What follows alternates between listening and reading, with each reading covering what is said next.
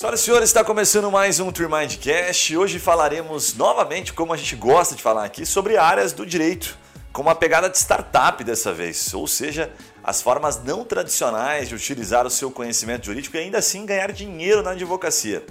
Ou melhor, quanto dá para ganhar, quanto ganha um advogado empreendedor, saberemos tudo com a nossa convidada aqui. O podcast está super legal. Como de costume, a gente sempre traz pessoas especialistas para falar sobre o tema. Estamos com a presença da Luísa Adena Engers. Depois você já me corrige aí se eu fiz a pronúncia Tá correta. Tá ótimo. Ah, não, não dá moral. Ela é advogada de formação à frente da Arbion, uma startup focada em acelerar as resoluções de conflitos aí através de arbitragem online, ou seja, facilitar, né, ser independente do nosso moroso judiciário. Ela vai contar depois como é que funciona isso. E além disso, ela é parte da equipe da Highlaw, que é uma empresa referência em legal design e ajuda no processo de implementação e tecnologia. Implementação de tecnologia e inovação em diversos escritórios de advocacia. Gisele, que já esteve conosco, inclusive aqui. Um abraço para a Gisele. Enfim, super referência para falar sobre inovação e tecnologia. Luísa, muito obrigado por aceitar nosso convite. Obrigada a vocês pelo convite. É um prazer ba- bater papo sobre inovação no direito. Amo, é uma paixão. Bom, será que a gente vai aprender hoje a escalar nacionalmente um negócio online, sem presença física, sem advogados na ponta? Isso, Oh! isso foi uma, da- uma das perguntas que eu vou fazer aqui. Eu acho que uma startup de tecnologia no Como direito é- dá mais dinheiro do que advogando. Como escalar globalmente Escala, né? um escritório brasileiro? Começar. Bom, vamos começar direto naquilo que mais importa, tá? É, ou que não, que não exatamente o que mais importa, mas uma das coisas que as pessoas mais buscam hoje, né? Área do direito focada em inovação e tecnologia. A gente percebe, Luísa, que é crescente o número de pesquisas por áreas do direito para atuar. Muito advogado, talvez, é, é, que está se formando, certo? E também advogados que já estão atuando, que não estão muito contentes, enfim, que estão buscando se realocarem no direito, né? Então, esse é um dos motivos que a gente sempre traz aqui para o podcast. Aí a pergunta é o quê?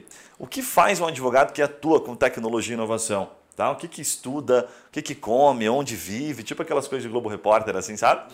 Quais são as dificuldades, desafios, oportunidades, enfim. Conta um pouquinho para nós aí, um advogado que trabalha com tecnologia. Onde habitam? Se é mais fácil, né? Conta que pra se gente. alimentam? Olha, faz muito ma- mais coisa do que só direito, com certeza.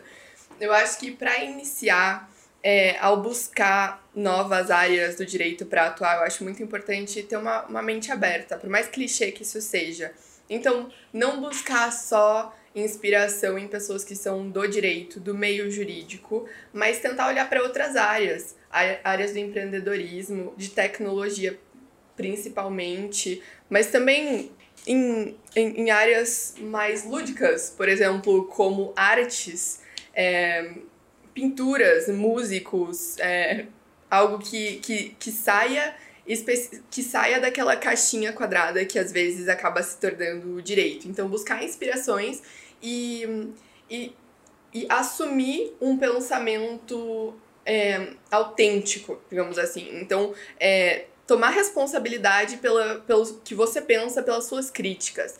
Então, não, não calar a sua voz interna que acha ridículo que um processo demore tanto tempo e seja burocrático. Você pode pensar em jeitos de solucionar aquilo. Ou não calar a sua voz interna que acha. Por exemplo, eu, quando, durante toda a faculdade inteira, eu não calava essa minha voz, eu sempre fui muito chata e criticava. Mas, tipo, por que, que precisa usar palavras ridicula, ridiculamente difíceis e termos complexos pra explicar algo? É mais bonito, Luiz, é mais, é mais inteligente falar Pois é, então. só que na verdade não é, né? Porque o que. Quem, quem sabe de um assunto consegue tornar ele fácil e simples. Então, primeira coisa é tenha coragem pra criticar e pensar em coisas novas. Então, se eu não gosto de como isso é feito, eu não vou esperar alguém trazer uma solução. É, claro, eu vou buscar, ver se já tem uma solução, porque às vezes já tem uma solução, mas se não tiver, eu vou lá e vou criar essa solução, porque eu tenho uma capacidade intelectual e cognitiva e criativa e eu sou capaz disso. Então, primeiro, ter essa visão sobre si mesmo. Eu acho muito importante. Legal. É engraçado isso, né? Porque esse pensamento é típico de empreendedor, né? O típico do cara É. criador. E é Uhum. quase o oposto do que um advogado é incentivado a se tornar na faculdade. A gente até fala na faculdade, né? Você é um operador do direito, né? Então, por Ah, essência, um operador do direito, ele não cria nada. Pois ele é. opera o direito. É, isso que você está falando É. vai totalmente, digamos, em contra algumas, alguns dogmas da- da- das instituições, né? É, com certeza. Lu, que, que, que momento da, da faculdade, por exemplo, que você se descobriu, pô, eu não vou atuar no direito tradicional, né? Porque você deve ter vários colegas que foram para este caminho, ou se você já entrou e já é característico seu. Porque vendo você falar parece assim, pô, mas isso aí é fácil, né? Ela pensa diferente da maioria, mas a gente sabe que não é. Como o Yuri falou, é um pensamento empreendedor. Então deve ter algum motivo aí por trás disso que te levou para essa decisão de não ir para o tradicional direito, né? É, é, o que forma quem eu sou hoje são vários fatores, né? Biopsicossocial, e, e dentro disso eu tive momentos de altos e baixos.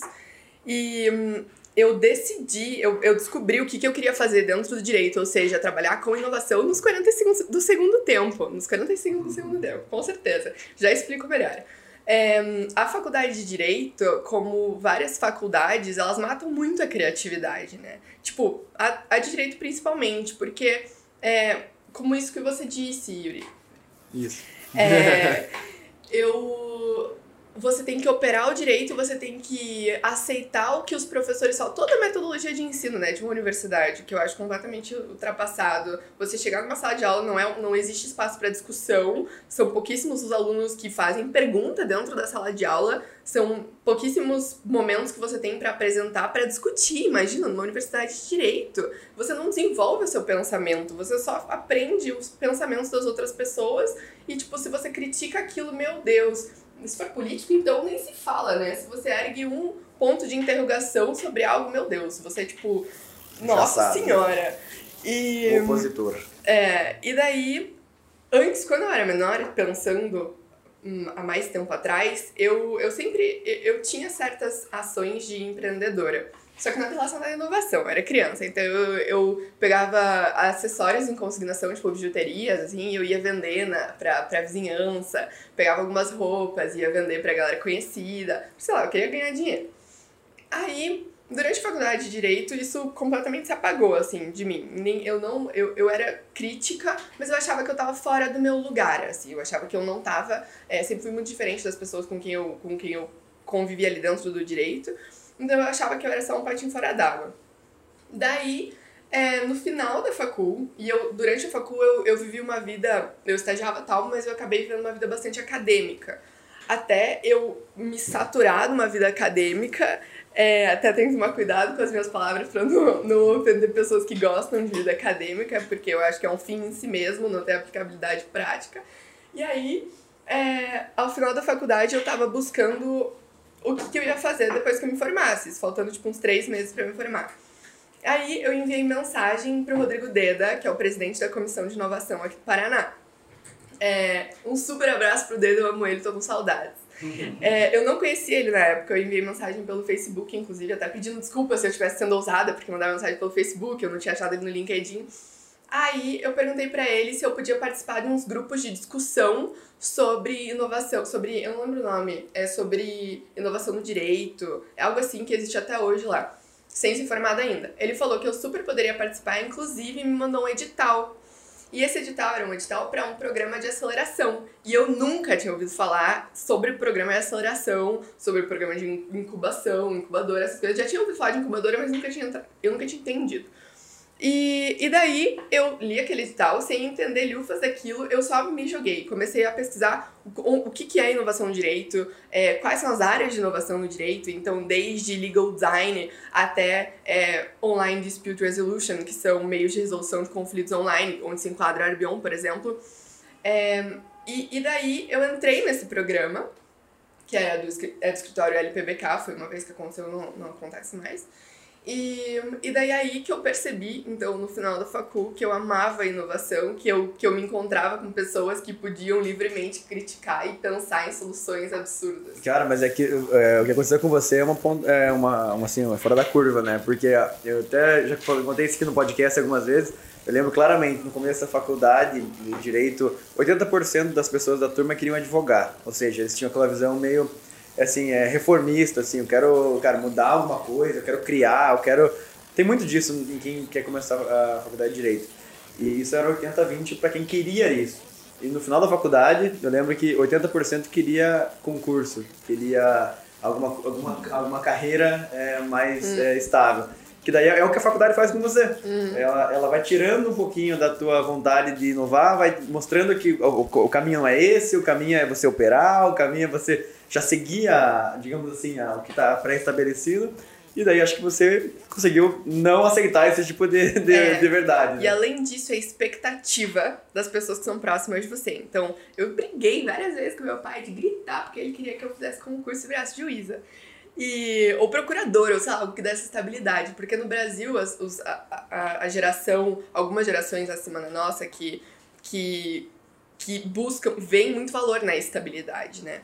E pra mim, nossa, eu queria fugir da estabilidade, pensar, meu Deus, sair da faculdade, entrar num, num trabalho e ficar pro resto da minha vida fazendo a mesma coisa. Tipo, não, nem não. E, e daí, e isso também é uma característica minha de, de e, e ter o apoio dos meus pais. Por mais que a gente tenha brigado, quando ele percebeu que eu tava séria em não fazer concurso e fazer o meu negócio, nossa, me apoia assim, até o infinito, sabe? Então, sim, são vários fatores que, que, que corroboram pra, pra eu ter tido toda a coragem e, e, e força pra, pra chegar até aqui, assim. Muito legal, Lu. Qual... Que é o principal desafio que você pode elencar assim de inovar, né, dentro do direito aí, criar o próprio negócio? Principal desafio. Os principais 10 desafios, vai. Se tiver algum, se tiver algum desafio. Ah, não tem desafio nenhum, na verdade.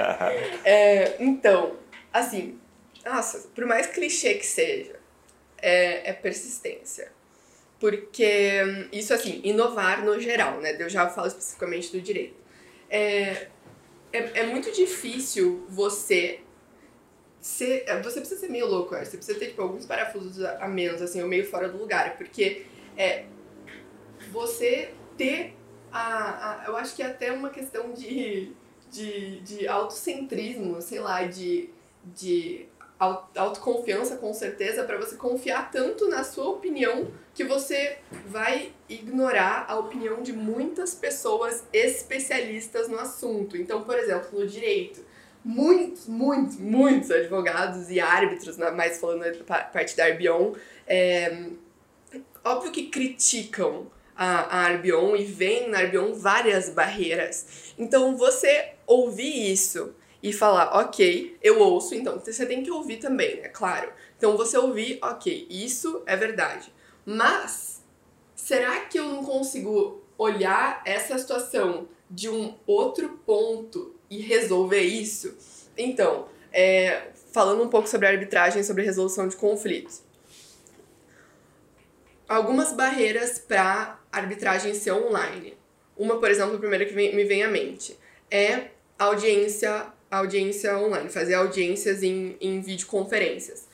É, hoje, até a gente acha isso um pouco mais comum por causa pós-pandemia, mas bastante, pré-pandemia, né? isso foi uma parada que ajudou. Mas pré-pandemia, isso foi uma parada, é- era algo inconcebível, assim. Era impossível você pensar que uma audiência seria feita com toda a seriedade é, virtual, tanto quanto era feita presencialmente. Então, essa era uma primeira barreira. A primeira coisa que falavam, tá, mas a audiência vai ser vai ser virtual? Sim, em regra a audiência vai ser, vai ser virtual, mas isso não tem problema. Ah, e se for e se tiver inquirição de testemunhas? A gente não vai conseguir ver se tem algum advogado é, sussurrando ali. Só que de, de no topo assim, é, logo eu penso em algumas soluções para isso. Tá, a gente pode disponibilizar uma câmera que vê, que consegue mostrar a sala em que a pessoa tá. Ah, mas não tem, vê se não tem um fone sem fio, sei lá. Tá, prende o cabelo e fala para olhar, mostrar os ouvidos para ver se não tem nada. Legal. Mostra a mesa, vê se não tem nada em cima da mesa. Então é realmente você bater em barreiras e buscar soluções alternativas. É realmente se preocupar, é, pensar em qual que é realmente esse problema. O problema é a audiência ser virtual ou é qual que é o, o problema que está por baixo disso e como que a gente pode resolver esse problema real. Acho que essa também é uma mentalidade importante para Legal demais. Lu, você tem um desafio enorme aí, né? Que é esperar que a cultura, que as pessoas se adaptem a tudo isso que você está falando, né? Quando você começou, você dar até uma, a tua, passar a tua visão um pouquinho para quem tá, puxa, adorei, é isso, eu sempre quis também, quero inovar, quero vencer esses desafios que você tem aí, tá? Que você está enfrentando de peito aberto. Quanto tempo você está estimando isso? Como é que é a tua visão de futuro? Assim, ah, eu projetei, por exemplo, né, a Arbion para daqui 10 anos ela ter sucesso, para daqui 5 anos. Existe um projeto? Ela é, ela é fim em si mesmo ou ela é meio para outras coisas que podem surgir? Porque tem um monte de oportunidade, né?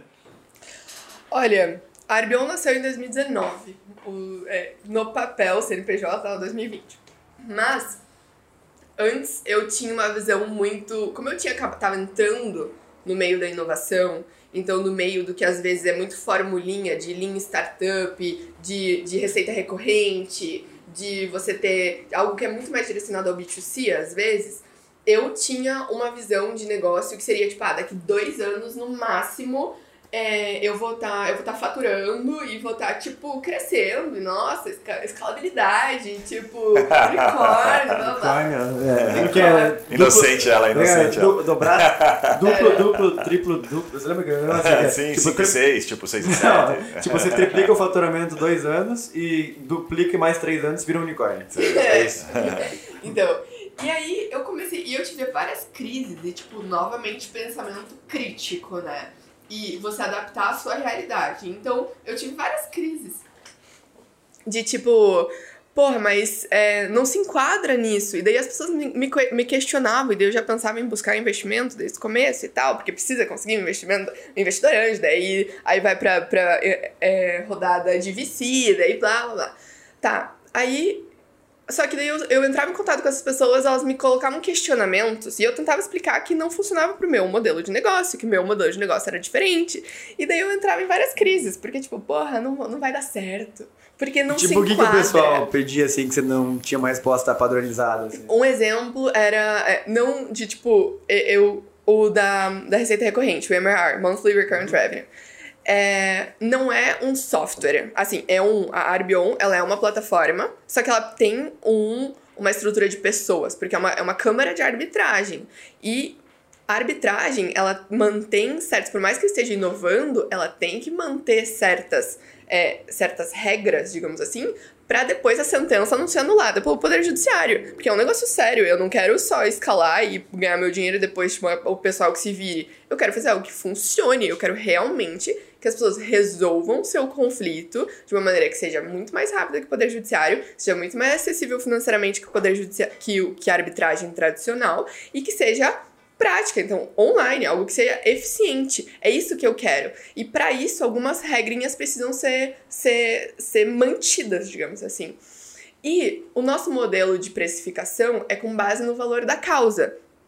Então eu não tenho, eu recebo uma vez o processo ele pode demorar no máximo até seis meses, conforme o nosso regulamento. No máximo seis meses ele já vai ser, ser resolvido.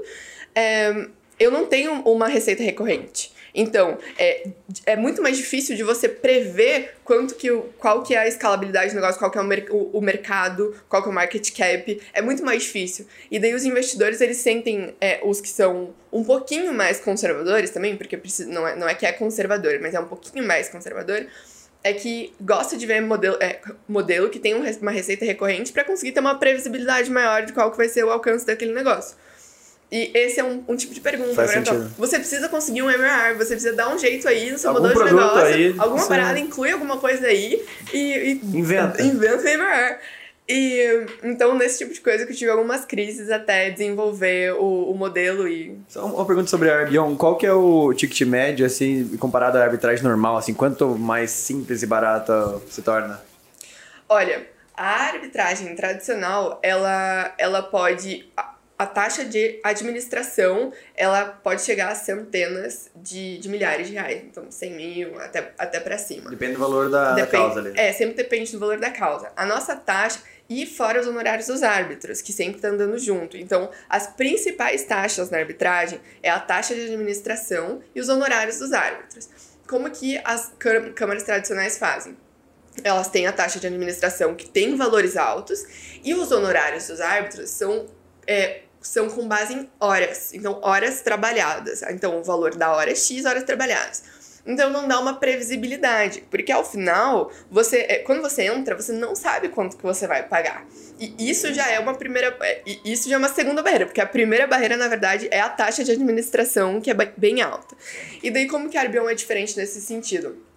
A nossa taxa de administração ela é fixa com base no valor da causa, e ela é o mais simples possível. Então ela não vai aumentando, porque o que acontece com as outras câmeras também é que é um valor fixo, aí com mais uma porcentagem conforme o valor for diferente, então é algo um pouco mais complexo. Então a nossa taxa é mais simples, são valores fixos.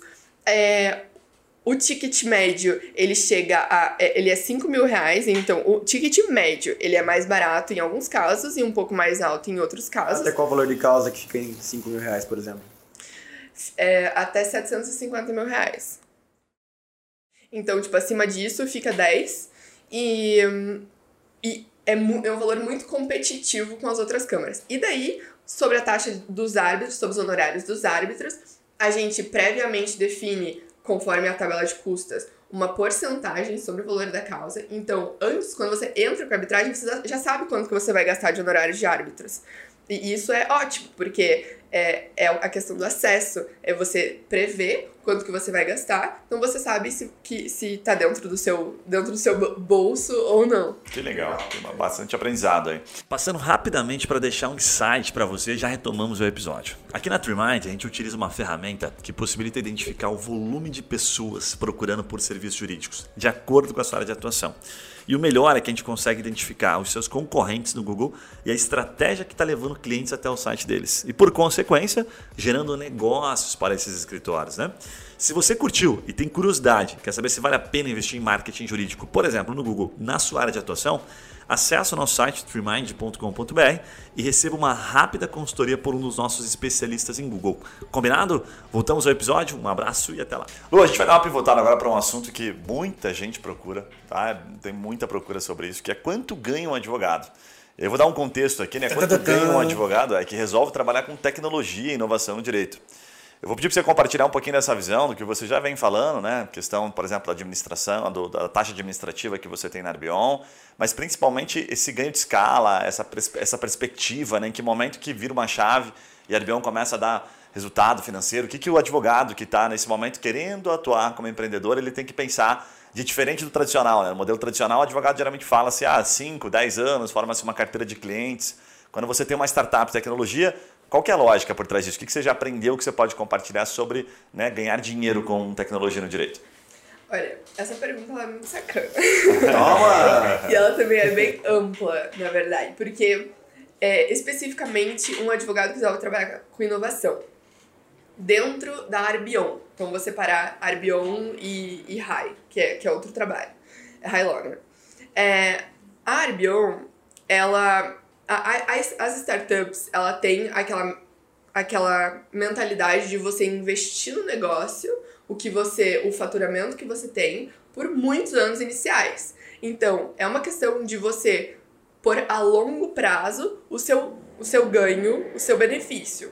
Então, você está prorrogando o seu prazer. Você não vai trabalhar em um lugar que você vai ganhar um valor alto agora. Você vai investir o seu trabalho e o seu tempo naquilo para futuramente te dar um retorno maior. Então, Quantos anos isso, Lu?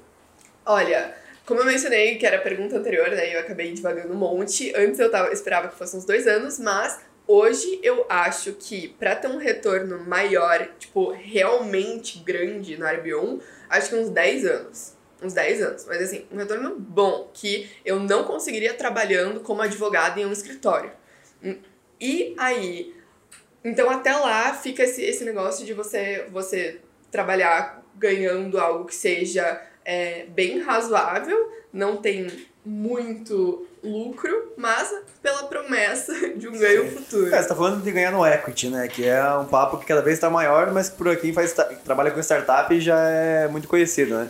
Que é você não ganhar só no, no recorrente ali ou ganhar é, em pro labore, mas sim você criar um negócio que sim. o dinheiro é melhor uhum. utilizado com a empresa do que na mão dos sócios, uhum. né? O dinheiro é melhor investido para crescer o negócio do com que certeza. eu gastando fora. Ô, mas o nosso, o nosso, público é curioso, tá? E tem advogados, o pessoal tá me mandando mensagem aqui para perguntar isso para você. E tem advogados que não fazem, a maioria dos advogados, né, é, enfim, salvo exceções, não manjam muito da, da parte de exatas, então essa parte de números geralmente não é o forte deles, tá? É, isso aí nem um preconceito, é natural na faculdade. Agora, o que eu quero te perguntar é o seguinte, nessa planilha, né, que a planilha a gente costuma brincar que ela sempre aceita tudo. Você fez a conta lá em 10 anos, você, pô, dormiu aquele dia com tranquilidade, falou, daqui 10 anos estou milionária, tá garantido, tá tudo certo. Fala um pouco em termos de números que você puder abrir. O que é a expectativa, por exemplo, de uma empresa como a Arbion? Quanto ela vai valer daqui a 10 anos? Né, se tudo correr bem. Até para quem está ouvindo entender um pouquinho. Fala assim, ó, a conta é essa, nos primeiros 3, 4 anos eu como pão com mortadela e depois eu vou comer só mignon, Cara, comer, que... É. sabe? Como é que é essa relação, assim? Porque a maioria dos advogados não faz ideia, de fato, que é um universo muito distante da advocacia, esse mundo da startup, de calcular valor de empresa. Então compartilha um pouquinho do que você fez nessa planilha que você pode compartilhar Até com a gente. Até o final do episódio ela vai abrir uma rodada aqui pra gente investir é, pô. demais. É, tá, querendo, tá, querendo, tá querendo morder um pedaço. Olha. Deixa eu pensar. Ela tá contando zeros ali. Mais um, mais um. colocar mais um. É porque eu não sou boa com estimativas, sabe? E nesse. É, em questão de, de valuation tem muita estimativa. Mas digamos que nesse ano é, a gente consiga faturar mais um, umas, uma causa, sendo, sendo realista, assim, uma causa de um ticket médio de 5 mil por mês, tá? A gente já tá no meio do ano. É, 5 vezes 6, 30 mil, né? Ok, é a gente faturou 30 mil nesse ano. Daí tudo a gente volta pro negócio e é um faturamento pequeno, né? É, pro ano é um faturamento pequeno. Ok, a gente volta pro negócio, investe e tal. No próximo ano, a gente pretende triplicar mensal isso. Então, não é tanto. Porque se você vê, ah, uma causa aí você precisa de mais. É, você precisa de, de três causas, então você consegue fazer esse tipo de, esse tipo de estimativa. Por que, que essa pergunta é muito difícil para o meu negócio especificamente? Porque a gente precisa, a Arbion, por ser arbitragem, a gente precisa incluir cláusula compromissória em contrato. E o, a, o peixe só cai na rede, digamos assim, se o, tiver uma cláusula no contrato. Porque se a gente, se eu e você, Guilherme, a gente quer usar Bion, mas a gente não colocou em um contrato, a gente precisa assinar um compromisso arbitral. E digamos que você acha que eu, eu acho que eu tô errada. Eu vou perder o. Eu acho que eu vou perder se a gente resolver esse conflito rápido. Eu não vou querer utilizar arbitragem. Eu não vou querer resolver aquilo rápido. Eu vou querer usar toda a morosidade do Poder Judiciário. Por isso que é, eu não tenho como prever quanto tempo os contratos que hoje tem cláusula, com, tem cláusula compromissória indicando Arbion vão demorar para dar algum problema. Ou até mesmo se eles vão dar algum problema, entende? Por isso que é muito difícil. Mas assim, a gente tá plantando as sementinhas, a gente tá conseguindo é, inserir quanto mais, é, bastante, bastante cláusula compromissória em contratos, no sentido de não a gente individualmente, mas conversando com pessoas e mostrando que existe essa possibilidade. Eles colocam as cláusulas em contrato e uma hora isso vai acontecer, porque conflito é uma questão de, é uma questão de tempo, querendo ou não, em contratos, né? Mas não tem como a gente pegar um, um, uma faixa de um, um número de contratos e falar disso, que tem a cláusula compromissária da Bion, disso 50% vão dar conflito. Não tem como tempo. a gente saber Sim, isso. Claro, claro. E, o CAC ah, é possível de calcular. E tempo. Então, por isso que essa, essa questão de estimativa, questão de tipo, ah, 10 anos. 10 anos é um prazo longo. Eu espero que daqui 10 anos eu já esteja. A regra seja ter Airbnb todos os contratos brasileiros. É, empresariais tipo, tem que ter objetivo, meta. É, mas... Você teria que ter estatística, né? De outra empresa, do segmento, para poder e, estabelecer uma margem de erro. Mas mesmo aí, assim, né? é um mercado, é o oceano azul. Eu tô é, criando esse claro, mercado. Claro. Faz sentido, faz bastante sentido. arbitragem, né? Eu tô criando esse mercado, porque não tem como eu utilizar estatística de câmara de arbitragem existente e de pessoas que já utilizam arbitragem. Mas porque nem fora do país, por exemplo, não tem referência do quanto isso, porque lá já, já funciona mais tempo, né? Nos então, Unidos, só que daí exemplo. Só que daí fora do país é toda uma cultura diferente, né? Não, aqui é igual aos Estados Unidos. Exatamente. Então, é. novamente, aquela questão, Sim. se eu for para ter uma estimativa, e assim, desculpa a minha sinceridade aí aos ouvintes. Eu sei que vocês estão curiosos e querem, querem números. Abre, abre a mas carteira. Eu realmente eu estaria. Eu não estaria sendo sincera se eu pegasse e falasse, ah, eu ganho tanto hoje, mas pra esperar ganhar X daqui 10 anos. Tipo, eu não só sabe vai, Você só sabe que vai estar milionário, mas não eu, sabe quanto. É, assim, né? Quantos milhões é difícil. mas você percebeu que louco, né? Porque é, no negócio da Arbion, você precisa começar a plantar muito antes, né? Então você vai fechar o cliente para que a partir daquele momento ele comece a colocar nos seus contratos Sim. uma cláusula que a, elege a Arbion como câmara Sim. arbitral e tudo mais, para que às vezes depois de anos aquele cliente converta para um contrato que às vezes ele vai ficar só alguns meses ali dentro e acabou. Perfeito. Então, tipo assim, é um CAC versus LTV, né? Que a gente fala que é o custo de aquisição versus quanto ele deixa na, na empresa. Difícil de fazer a conta, realmente. É. Mas nessa mas, linha- mas, mas no longo prazo, é esse é o ponto, né? Se é, virar uma empresa grande, vamos pegar assim, uma empresa de consultoria que faz, que tem ó, milhares, uma Ernst Young te coloca como Arbion regra em todos os contratos de consultoria. Cara, se uma empresa dessa vira também no longo prazo, você consegue, sei lá, por mês, 10, 20 contratos, Sim, às vezes, com perfeito. uma empresa também, né? Sim. É. Ô Lu, mas nessa linha, deixa eu até fazer a pergunta que acho que vai ficar legal. Quem são as empresas que estão contratando hoje? Qual que é a tendência? É, é, as empresas que contratam é mais por valor de causas, causas mais baratas, mais acessíveis, porque aí você tem menos risco no futuro, as pessoas ficaram satisfeitas com a solução, ou são causas maiores? Quem que é o perfil? A arbitragem tem a peculiaridade de não poder, é, na prática, ser direito do consumidor. Então, tipo, por mais que a gente se tem as exceções no Código de Processo Civil, só que na prática é muito difícil de aplicar, porque daí a arbitragem ela não tem aquela força que ela tem se ela é entre pares, digamos assim. Porque o consumidor e o, e o trabalhador, eles são tratados no, na, no, no- nas leis do Brasil como se eles fossem hipossuficientes, como se fossem mais, é, mais fracos do que a outra parte. Então, o que define, o que reina sobre a arbitragem é a autonomia das partes. Então, eu, uma pessoa livre, com você, uma pessoa livre, a gente acorda que a gente vai utilizar a arbitragem. Aí ela tá válida. Por isso, causas que são têm um ticket médio muito baixo ou que são de direito de cons- do consumidor, que são relações de, consu de consumidor, é, não, não, não fecha com a arbitragem, porque e até a gente não quer, porque a gente corre o risco de ser anulado no futuro pelo Poder Judiciário, se o consumidor quiser. Ele pode pegar e levar a sentença para o Poder Judiciário. O que não pode se for é, contrato B2B, se for empresa a empresa, se for contrato de compra e venda internacional. Então, normalmente, já tem um ticket médio um pouquinho maior. É, mas funciona. Se eu, se eu te vender é, uma casa que não tenha Pode ser, se eu te vender uma casa, não necessariamente intermediado por uma- imobiliária, a gente pode resolver por arbitragem.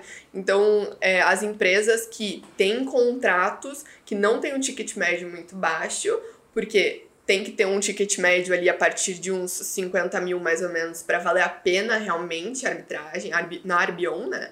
E que é um valor muito baixo comparado às outras que precisa ter um que precisa ter um valor entre eh, mais ou menos milhões ali para valer a pena. Então é um valor que torna muito mais acessível. É, e que seja que seja B2B, então que, que envolva não necessariamente o B2B, mas que envolva direito patrimonial disponível. Pô, legal, É, você porque- citou um exemplo aí, só para até não fugir da, da linha aqui, mas acho que é legal, enfim, tentar extrair um pouquinho disso. Você citou um exemplo de uma negociação de imóvel, certo? Que geralmente os valores são mais expressivos e tal, né? Então, você já trouxe, de certa forma, uma causa, um problema comum, né, intrínseco na sociedade aí, de uma, enfim, de um problema de civil, uma né? causa, é uma causa civil. Mas, e aí, o que, que, que mais tem por trás disso? Assim, dá mais um exemplo, dois, de situações em que você tem sido demandada, Arbion ou outras É, câmeras mas uma- um ponto né? interessante, né, que por arbitragem, por essência, tem que ter um contrato entre as partes, né? Não pode ser tipo um nego- uma negociação civil, né? Tipo, não vai pegar tantos casos de dia a dia, indenizações e tudo mais, não vai pegar, né? Porque você vai fazer coisas que são oriundas de um contrato ali de prestação, alguma compra e venda, alguma coisa. Ou eu tô errado? É, por exemplo, societário. Societário é algo que cai bastante, é, até dissolução, dissolução de sociedade, por exemplo. Briga É, entre sócios. Briga entre sócios é algo que eu acho Ah, eu preciso de uma consultoria disso aí, meu sócio tá... Eu acho ótimo, porque ah, é muito claro o impacto da dissolução da sociedade no negócio. Então precisa ser resolvido rápido. Fato. Então ele é, é visto muito valor. Só que é muito difícil, são raros hoje no Brasil as sociedades que têm é, o bolso suficiente para pagar a arbitragem tradicional. Então a Arbion tá, consegue. As pessoas estão vendo bastante valor na Arbion em conflitos societários.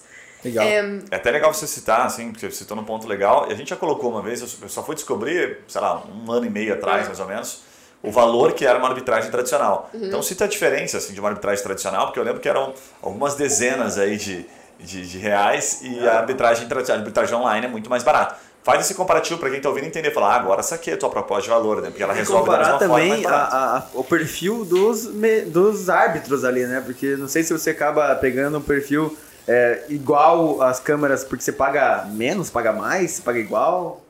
Então, a remuneração. É, primeiro, então, respondendo a pergunta do Guilherme. Ah, numa câmera tradicional, depende de câmera para câmera. É, é um, são empresas, né? Então, tem aquelas que são melhores, tem aquelas que são piores. É, mas tomando aquelas câmeras que são sérias, no, no Paraná, por exemplo, se você quiser resolver um conflito, no mínimo, você vai. No mínimo, você vai gastar uns uns 50 mil reais, mais os honorários dos árbitros, que, e assim, no mínimo, mais os honorários dos árbitros, que depende, é, tem um valor de horas, depende do, da câmera, né, mas tem um valor de horas mínimo, que é, o, o valor da hora é tipo 800 reais, e o valor mínimo de horas deve ser, tipo, cento e pouquinho, assim. Então, daí, Cento e pouquinhas horas? é, eu acho que sim, é. Caraca, Aham. então, tipo, no mínimo 80 mil reais vai ficar de É. árbitro. Aham. E aí, e- então a gente vê que fica bem salgadinho, assim. E na Arbion, então, como eu mencionei, a gente cobra a- até, a não ser que a causa seja de 5 milhões pra cima, o, a porcentagem do árbitro é 5%, então é 5% sobre o valor da causa. E sei que todas têm, todas as faixas têm um, um, um valor máximo e um valor mínimo. Então, o valor mínimo que um árbitro vai receber é um, é um salário mínimo. E o valor máximo, cada faixa de valor da causa tem o, o seu valor máximo, para também não se tornar algo que seja impeditivo. E daí, de taxa de administração, começa em 3 mil e vai até 10 mil, então é 3, 5, 7, 10. Até 250 mil é 3, e daí, conforme as outras faixas, vai, vai aumentando. Cara, E eu, é- fiz, é eu fiz umas contas aqui, o árbitro, cara, um negocinho legal. Como é que faz pra ser árbitro? Porque uma vez eu joguei É. futebol com uma galera e eu não tava, tava meio mal assim, eu fui árbitro. Então tem como ajudar ali, foi horrível. Não, mas deve ser fácil, né? Sabia que ele tava guardando essa piada, certeza. É, aham. mas isso Porque- Carreira boa. prejudica buscar ali no Google Trends. Eu coloco, tipo, ah, quero saber as pessoas que buscam por Ah, a, a arbitragem, árbitro, daí só aparece coisa de futebol, coisa de criptomoeda e como fazer isso. É o que eu Você acharia. não tem a empresa certa para fazer SEO, mas eu vou te apresentar aí. É verdade. É, e. Eu esqueci qual era. É, sobre o, o perfil dos árbitros mesmo. Ah, se você acaba perfeito. pagando mais, É uma menos, especialização também, não tem? É, para se tornar árbitro. Então, pra se tornar árbitro, é, é muito importante. pr- Primeiro, a questão da remuneração. Primeiro, a questão da remuneração. A gente paga igualmente bem, em alguns casos, melhor que as, que as câmeras de cada faixa, se você for na- ver nas faixas. Isso não torna o valor impeditivo. Tem que ver lá na, na nossa, na nossa taxa, na nossa tabela de custas, tá, tem lá todos os valores, os valores que, que são pagos. É, a gente fez uma comparação, um benchmarking com todas as outras câmeras para ver como que funcionava e a gente conseguiu. O árbitro, ele é um profissional mega capacitado e ele precisa ter uma boa remuneração para o que ele para o que ele vai fazer. Para se tornar árbitro, então, primeiro, respondendo a primeira pergunta, eles é, não recebem menos que nas outras câmeras. Nas outras câmeras.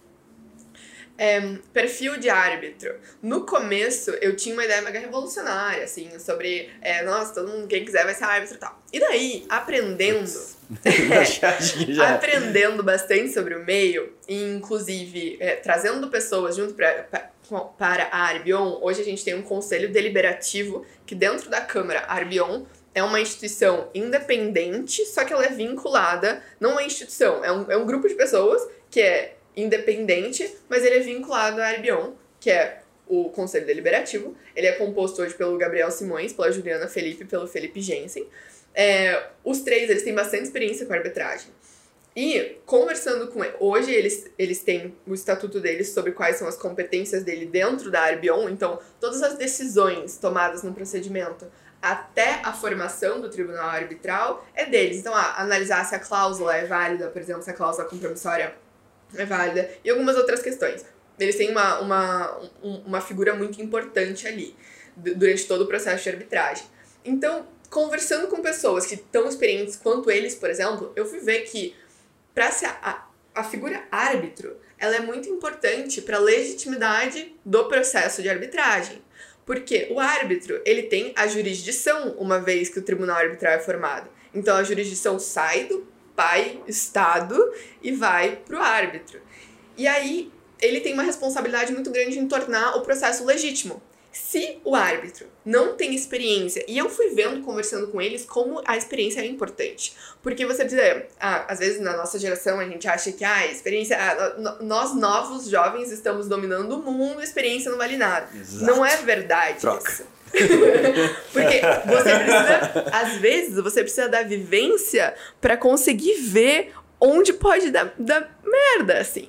Isso é real. Eu costumo dizer que não adianta você contratar, comprar um curso, 10, 15, não basta. 20 cursos, o tempo tem, tem um Sim, remedinho ali, sabe? Por isso que, tipo, ah, curso para é ser árbitro. Não tem curso para ser árbitro. Você precisa participar como advogado de arbitragens. E, e daí, então, a gente tem. É, o conselho, ele conhece conselho, né? Então as pessoas estão ali, eles conhecem muitas pessoas hoje envolvidas com arbitragem, porque eles trabalham, eles têm mais, cada um mais de 10 anos de experiência dentro do com arbitragem. Então eles sabem quem é bom, eles sabem quem é íntegro, eles sabem quem é rápido, eles sabem quem tem um bom custo-benefício, falando de prestação de serviço de pessoas. Então, eles conseguem olhar o, o, a causa, o valor da causa e falar: olha, a gente recomenda, não são eles que escolhem, né? Mas a gente recomenda que tal pessoa, tal profissional seja seja o árbitro dessa causa. Então, o árbitro, ele precisa ainda de experiência. Então, se você quer ser árbitro, faz um curso de arbitragem e começa a participar de arbitragem como advogado, assim, de processo de arbitragem como advogado, começa a incluir cláusula compromissória da Arbion nos contratos que você ah, faz, e daí... É... tem que me, eu já vou me eleger como árbitro em todos os contratos. não, vamos, viu, não vamos gastar muito Cara, tempo nisso, porque ele, ele leva jeito eu, mais pra árbitro de videogame, assim, sabe? Eu vou ser muito assim. árbitro, cara. Não leva muito jeito pra isso. Eu, nossa, eu vou ter... Pode, pode, ter uma bandeira ou tem que, tem que usar beca? Como é que é? é? Não, tem que ser advogado pra ser árbitro? Só uma pergunta. Não precisa. Não precisa, né? Não precisa ser advogado. Tem que ter experiência na, no, no objeto área. da causa ali, né? Uhum. É bem como na área médica, engenharia, tem um monte de área é. assim que faz mais sentido, né? né? Deixa eu pivotar um pouquinho, levar para um outro assunto aqui que eu acho que você tem bastante propriedade para falar e as pessoas procuram bastante, tá? Sobre carreira de advogado, tá? É, com base até no que você tem na proposta de valor da Highlaw, a pergunta é o seguinte, tá?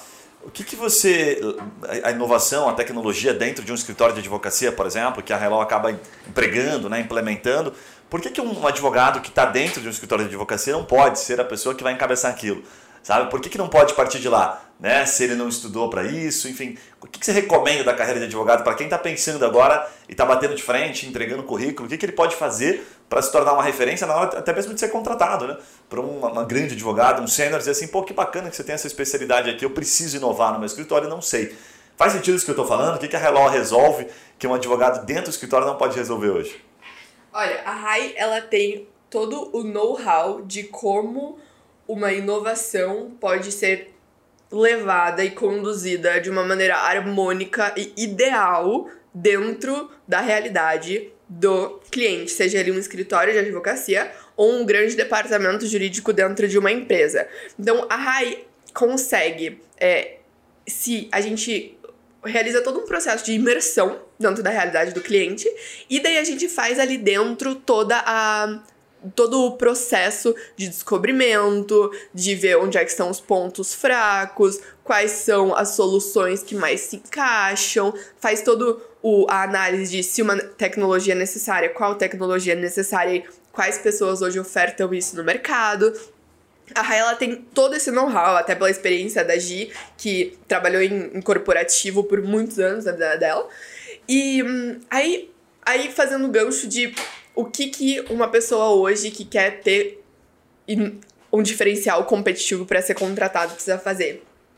Tem vários cursos de legal design, de é, inovações um pouco mais específicas aplicadas no direito e, e utilizar isso como um diferencial competitivo na hora da, da contratação. É, se a pessoa já está dentro de um departamento jurídico ou de um escritório, o que ela pode fazer para se destacar? Então a gente pegou porque, o que a RAI traz, né? O outra coisa que a gente pegou é o, o, advogado que quer ter um diferencial competitivo, e agora é alguém que já está dentro do escritório no departamento jurídico.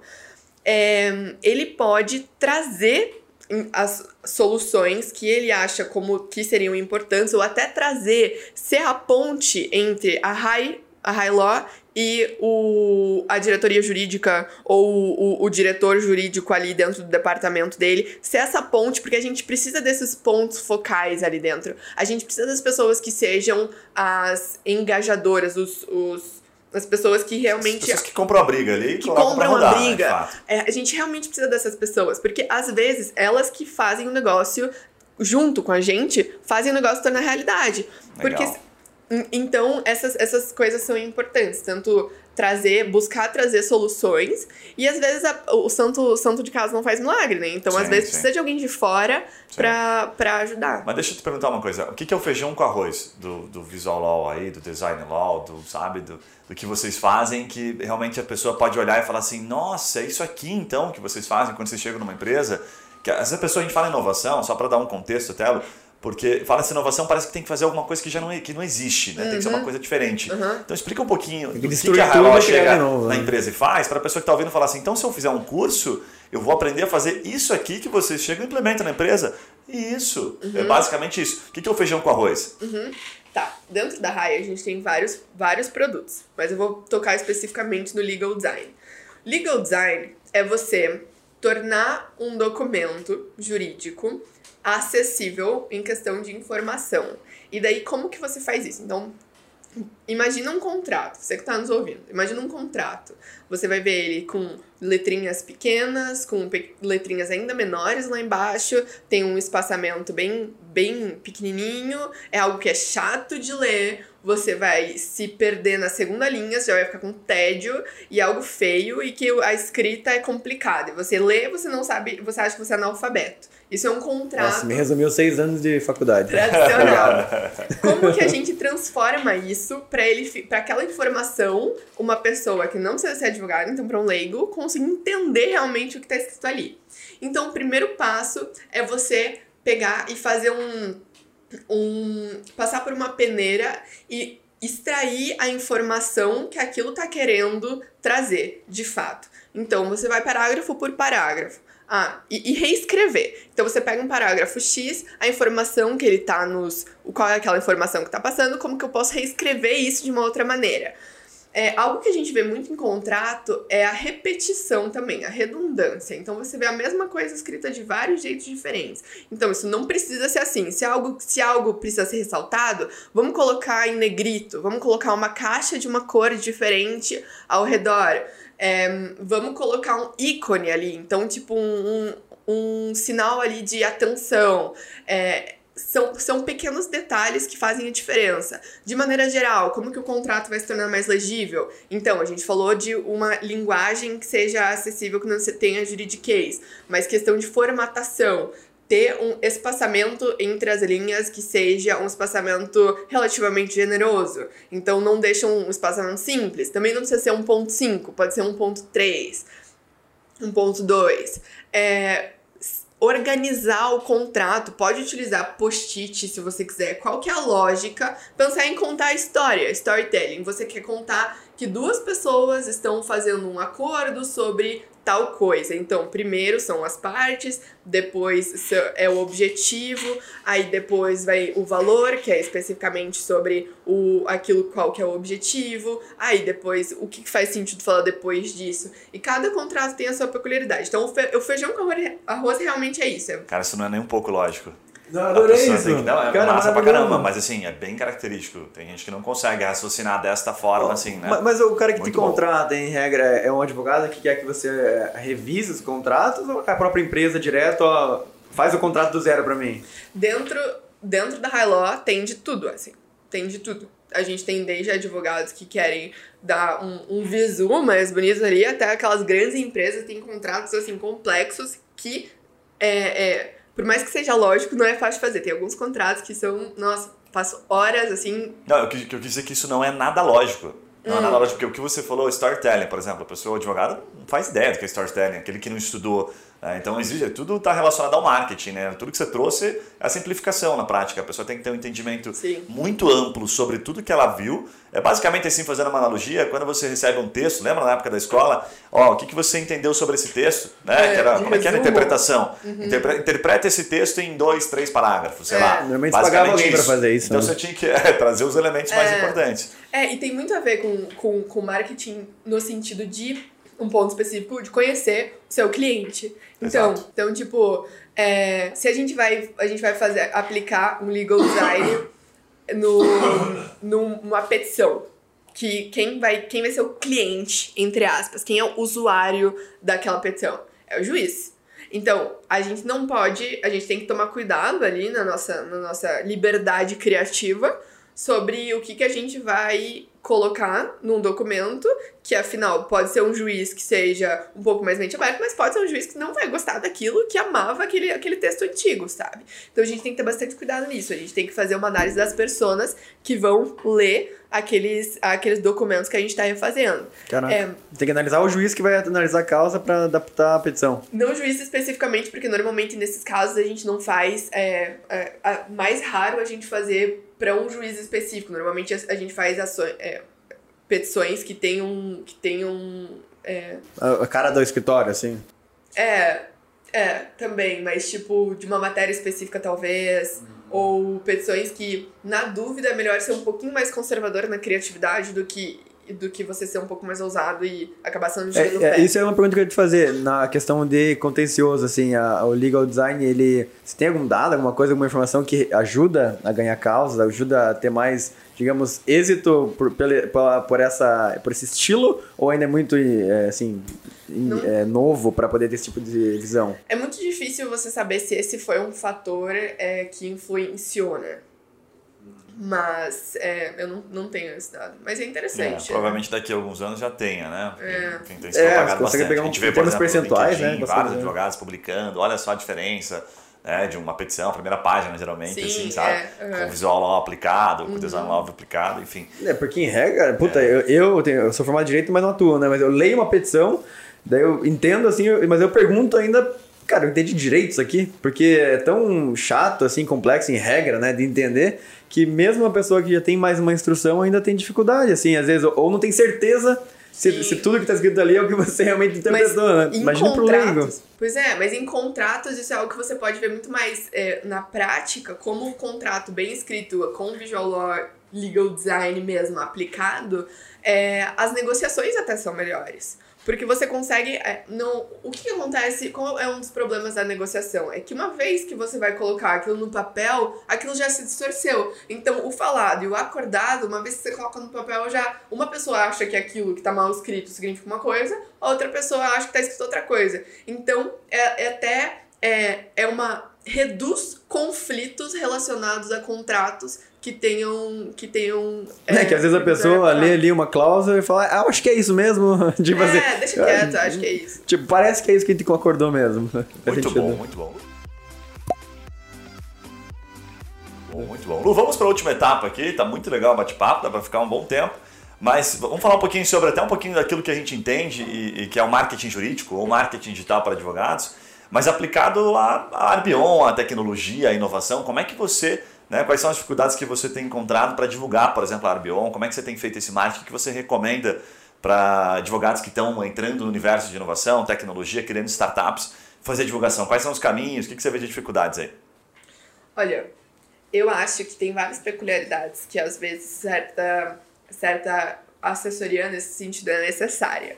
É, apesar de a gente estar acostumados com redes sociais, então ah, a gente sempre usa o Instagram. Só que uma coisa é você usar o Instagram e você, você até ler sobre, você saber a linguagem que, e o que as pessoas tão, que estão ali esperam, é, é você conseguir ter uma disciplina pra sempre estar postando, é, sempre estar postando conteúdo e sempre estar fazendo produção de conteúdo e sempre, então tipo, isso é algo que eu sinto dificuldade dentro dentro da Arbion.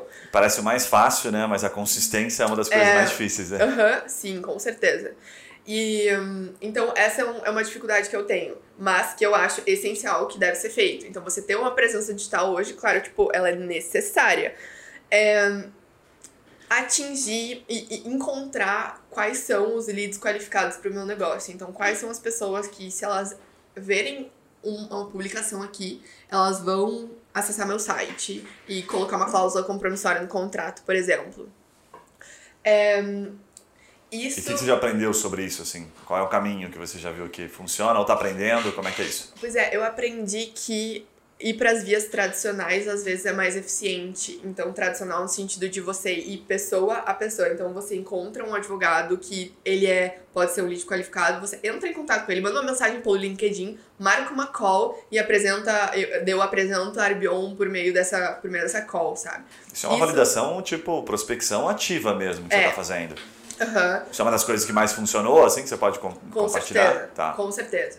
Foi quando eu conheci a pessoa e daí presencialmente, presencialmente tanto é, online ou, ou físico, eu... Presencialmente pelo Zoom? É, uhum. aí eu Estava consigo, presente lá, não estava? Eu consigo expor, e daí, porque é um assunto delicado, no meu caso especificamente, que as pessoas precisam ver que tem alguém sério por trás. E por mais que eu não seja um, um, nome conhecido, eu não seja uma grande instituição, que às vezes é algo que traz legitimidade, é, tem pessoas muito capazes e que o dia, do dia a dia sempre tra trabalham com arbitragem, então são experts em arbitragem atrás da Arbion.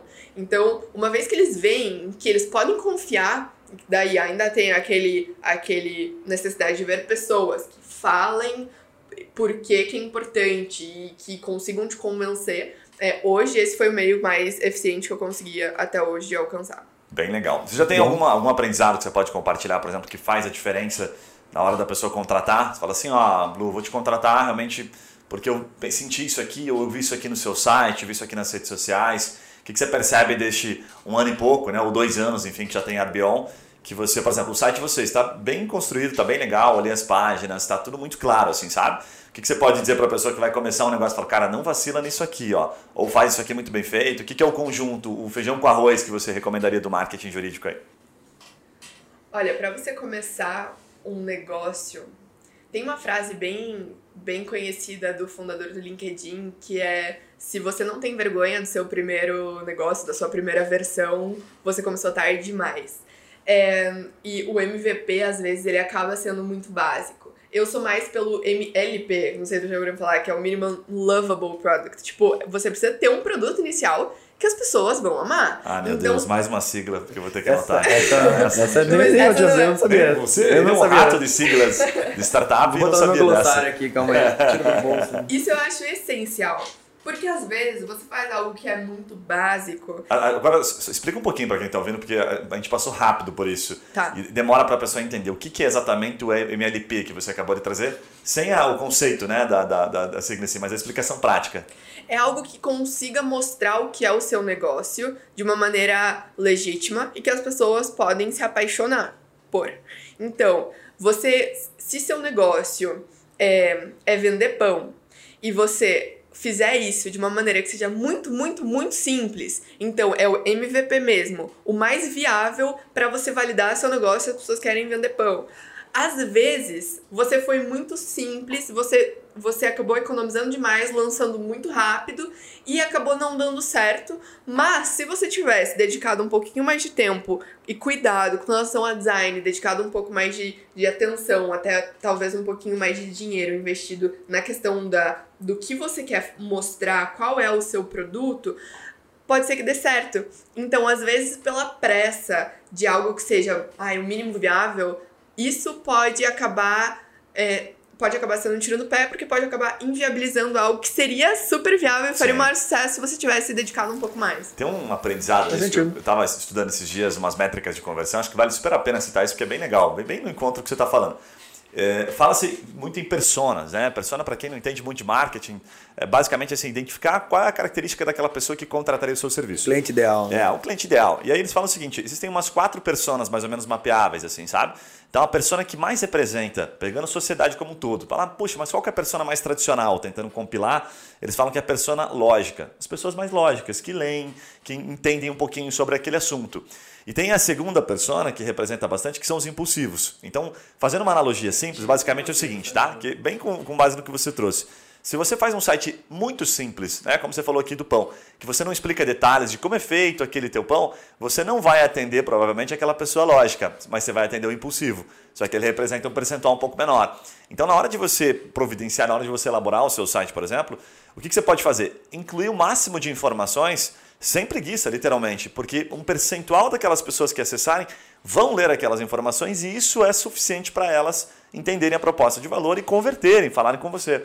Então esta economia, às vezes, ela acaba sendo útil num MLP ou no MVP, mas só para um perfil de público. Agora, você pegar pessoas bem técnicas que, pô, mas espera aí, qual que é a proposta aqui? O que, que você faz? Quanto você cobra? Então, você pegar o teu site hoje, provavelmente hoje ele está atendendo a mais pessoas do que atingiu no começo. Deve, você deve ter feito uma coisa muito mais simples uhum. e depois você foi melhorando pela própria maturidade do seu negócio. Uhum. Faz sentido isso ou não? Variações de persona versus o que você inclui? Com certeza, faz muito sentido. E hum, só que com o site especificamente, porque, eu, porque ele foi um, um bom exemplo com relação ao que eu acho que seria essencial olhar se você vai começar um negócio. É, ele é a minha primeira versão do site. Ah, que legal. E ele, eu acho ele sensacional. Tipo, eu, eu tá olho ele, eu olho ele hoje. Claro, eu mudei uma informação ou outra, mas é uma questão de informação, não de visual. Porque eu investi inicialmente em buscar um, buscar ent entender melhor as pessoas que teriam acesso àquele site, o que, que eu queria transmitir com o site, peguei um designer top e, e com isso, construir uma, uma marca que realmente eu conseguisse fazer a validação de algo que era realmente é, justo para o que eu queria, eu queria propor, sabe? Perfeito. Mas nessa versão você acha que demorou demais para lançar ou foi rápido? É, ele, ele foi suficiente. Eu senti que demorou um pouquinho. MVP, rapaz, isso aí, ó. Tem, tem seu valor. Mas faz tem, sentido. tem, super tem. É, é bem mais fácil.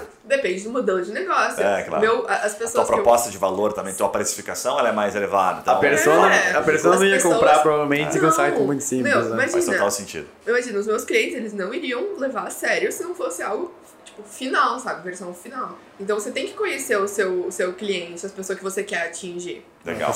Tem um aprendizado que eu acho que é legal compartilhar. Você citou um pouquinho antes ali sobre a questão de palavra-chave, né? Você falou assim, puxa, o meu negócio sofre porque as pessoas vão lá e procuram, por exemplo, câmera de arbitragem, né? Aliás, árbitro. Tudo que está relacionado a árbitro se relaciona ao futebol. Como é que você está vencendo essa questão ou você ainda está descobrindo como fazer isso? Eu acho que tem uma dica Ou tá trazendo árbitros de futebol pro teu time. Eu ainda tô descobrindo. Ou tô contratando árbitro de futebol. pra garantir. pra garantir. eu vou lá é. e coloco. Não, eu não eu tô descobrindo ainda. Tá, olha só, tem, tem uma. que acho que é bem legal falar isso, porque muita startup se bate em cima disso, tá? Diria que o grande segredo de você ter resultado, qualquer negócio, inclusive digitalmente, são as palavras-chave.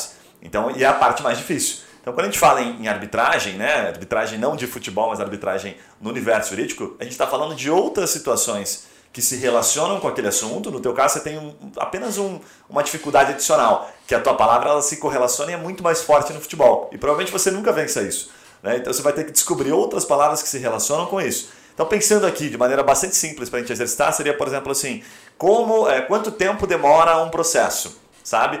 Como resolver um processo mais rápido. Então você tem várias formas, a gente costuma dizer que é o, o how, né? o, o como em todos os lugares é o que mais funciona. Então variações de como, sempre com uma lógicazinha que a gente chama de MIDs, que é medos, incertezas e dúvidas. Então quais são os medos da pessoa, não da arbitragem, quando ocorre um processo? Quanto tempo leva, quanto ela vai gastar, sabe? Por exemplo, tem coisas simples assim, né? Tipo, a gente vê muito isso no direito de família. É, Posso perder a minha casa se eu ficar devendo? Execução, por exemplo. Ah, o banco está devendo. Né? Então, tem várias questões, pesquisas, quando você, você relaciona assim, medos dentro de um processo, você vai fazer um brainstorm com muitas possibilidades. O medo ele gera muitas possibilidades e formas reativas de pesquisa. Uhum. E aí tem tem ferramentas que a gente utiliza que mostram a forma como a gente pesquisa, porque o Google, né, a gente geralmente não abriria as pessoas, assim, se você revelasse a forma como você pesquisa, a gente vai perceber que a gente pesquisa de maneira muito mais simples do que a gente fala. Né? Então a, pesquisa é muito simples e demonstra os nossos medos. A gente não faz isso numa rede social, mas no Google a gente faz. Então, exatamente ali nas palavras-chave, você começa a entender o que, que essa pessoa que está procurando, por exemplo, quanto tempo demora um processo, que, que ela está com medo? Será que ele é um empresário? Então, se ele for um empresário, ele pode virar um potencial cliente para a Arbeon, porque a Arbeon resolve, ela trabalha naquela solução. Olha, o seu processo na Arbeon pode ser resolvido de maneira muito mais rápida. Uhum. Faz sentido ou não? Tipo, super, Ninguém super. procuraria para futebol tempo médio arbitragem, por exemplo. Perfeitamente. Tipo, tempo médio Até arbitragem. porque isso casa com aquilo que eu mencionei, que hoje eu não, eu não foco em pegar os clientes que hoje já utilizam, já utilizam arbitragem. São novas pessoas que hoje utilizam o processo. Então, o processo judicial, né? O poder judiciário. Então, faz super sentido, porque daí eu mostro para essas pessoas, eu atinjo esse oceano que eu que é realmente o, o que eu quero atingir. É tipo, Muito bom. custo médio arbitragem. Também não se aplica a arbitragem de esportes, né? Tipo, custo médio, tempo médio. É, mas geralmente são- A arbitragem é eficaz. É, mas é, é porque aí tem uma Tem validade relação. jurídica. Faz bastante sentido. Tem uma relação de volume, né? É, por exemplo, esse tipo de palavra que você está trazendo, o volume deve ser mínimo, mínimo, mínimo, assim, sabe? Deve ser muito pequenininho, por experiência própria. O que, vai, que você vai conseguir trazer de tráfego, tá? É uma estratégia de tráfego. São realmente palavras que têm muita pesquisa. Problemas intrínsecos, assim, da sociedade, sabe? É- é- não é tão difícil de entender. Tipo, ó, estamos em quatro pessoas nessa sala. Certamente, a gente perguntar assim, quais processos você já é, vivenciou na tua família, por exemplo, a gente vai, pô, já tive isso aqui na minha família, outro teve aqui lá. Quais eram os medos que vocês tinham? Ah, sei lá, perder a casa, perder muito dinheiro, perder o emprego. Então você começa a fazer um mapeamento e você começa a perceber aquelas coisas que são dúvidas comuns em todos os processos e que aí você pode usar disso para validar dentro do seu negócio. E a validação é relativamente simples. Você compra essas palavras-chave, você usa essas palavras-chave, traz a pessoa e você consegue saber dentro do seu site aquelas que se tornaram lead. Porque você mapeia. né? Então você fala assim, a pessoa Você é que procurou, quanto tempo demora um processo, ela clicou no meu WhatsApp. Então eu quero mais pessoas procurando dessa forma. E aí quanto maior esse funil, quanto mais pessoas procurando, mais aumenta a sua oportunidade de Deixa o teu negócio. cartão aí na mesa pra Boa, nós né? depois. Boa. né? Ah, isso aí a gente aprende no cursinho que a gente faz rapidinho. Lu, muito bom. Chegamos aqui ó, à reta final. Vou pedir para você deixar uma mensagem, inclusive falar um pouquinho que você falou nos bastidores aqui sobre um curso que você está fazendo aí, Fiquei que é um curioso. curso que realmente promete gerar Parece que bastante... vai revolucionar o mercado. vai revolucionar o mercado da arbitragem. Conta um pouquinho pra gente aí, por favor. Então, a gente vai. A Arbion vai estar lançando curso de arbitragem, desde parte de introdução até parte super avançada.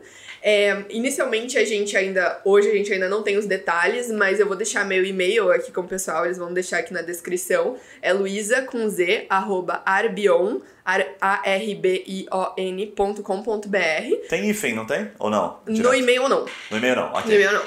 Aí, O site tem hífen, né? no site tem e-mail. Perfeito, então vou colocar na descrição do episódio aqui. Avião.com.br, não é isso? Exatamente, arbi, Ah, hifenon.com. Ah, não, não. Não tem? Arbion, Não tem? tudo junto. Direto? Ah, tá, que tinha hífen. Esquece o hífen. Esquece, Esquece o tracinho, esquece o tracinho aí. Corta essa parte aí, editor, que eu lembro que falando coisa. Tá tentando ajudar e pior, assim. Vai. Mas não tem também uma barra ali no meio?